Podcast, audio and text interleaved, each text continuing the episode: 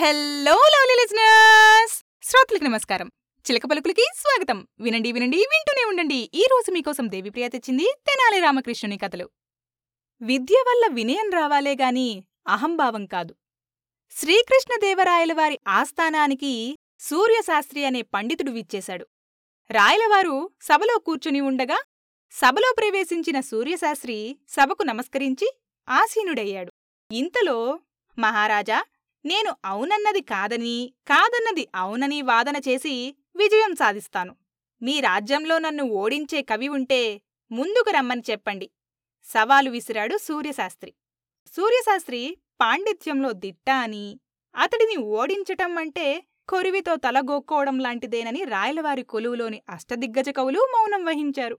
దీంతో అష్టదిగ్గజాల మౌనానికి ఉలిక్కిపడిన రాయలవారు మహామంత్రి తిమ్మరుసుతో అప్పాజీ మన అష్టదిగ్గజ కవులు మౌనం వహించటం నా రాజ్యానికే తీరని మచ్చ. నేనే అతడితో వాదిస్తానని చెప్పండి అని అన్నాడు. అప్పాజీ పక్కనే ఉన్న తెనాలి రామకృష్ణుడు రాయలవారి మాటలు విన్నాడు. వెంటనే ఆయన లేచి నిలబడి ప్రభూ ఈ చిన్న విషయానికి తమరెందుకు శ్రమపడాలి? పెద్దన తిమ్మరసు లాంటి కవులున్నారు కదా అని నేను మౌనం వహించాను. మీరు నాకు ఆజ్ఞ ఇచ్చారంటే సూర్యశాస్త్రితో నేనే వాదిస్తాను. అని అన్నాడు. రాయలవారి మొహంలో చిరునవ్వు తారట్లాడుతుండగా సరేనని అన్నాడు. వెంటనే రామలింగుడు సూర్యశాస్త్రితో వాదనకు దిగాడు. మనసులో కాళీమాతను స్మరించుకున్న రామలింగుడు సూర్యశాస్త్రితో వాదనను కొనసాగించాడు. మిగిలిన అష్టదిగ్గజ కవులు సభలోని పెద్దలు విజయనగర సామ్రాజ్య పౌరులు అంతా ఆసక్తిగా వినసాగారు. రామలింగుడు సూర్యశాస్త్రితో ఇలా అన్నాడు. అయ్యా మీరు నేను అవునంటే కాదని వాదిస్తారు కదూ? అన్నాడు. అవునోయ్ నేనలాంటి వాదన కోసమే ఎదురుచూస్తున్నానని గర్వంగా బదులిచ్చాడు సూర్యశాస్త్రి. వినయంగా తలవంచిన రామలింగుడు మీ అమ్మాయి విధవ కాదు కదా? అన్నాడు. వెంటనే సూర్యశాస్త్రికి ఎక్కడో మెలిపెట్టినట్టనింది. సౌభాగ్యవతి అయిన కూతుర్ను విధవ అంటే ఎంత తప్పు?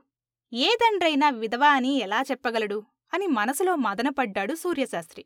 కళ్ళల్లో నీళ్ళు గిర్రున తిరగగా రామలింగా నాలోని అహంకారాన్ని జయించావు. నీకు వేలవేల నమస్కారాలు అని బదులిచ్చాడు సూర్యశాస్త్రి.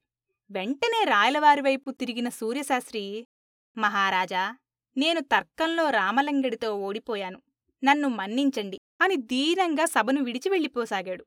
అని వెళ్ళిపోతున్న సూర్యశాస్త్రిని ఆపి రామలింగుడు అయ్యా తర్కంలో మీరు ఉద్దండ పండితులే.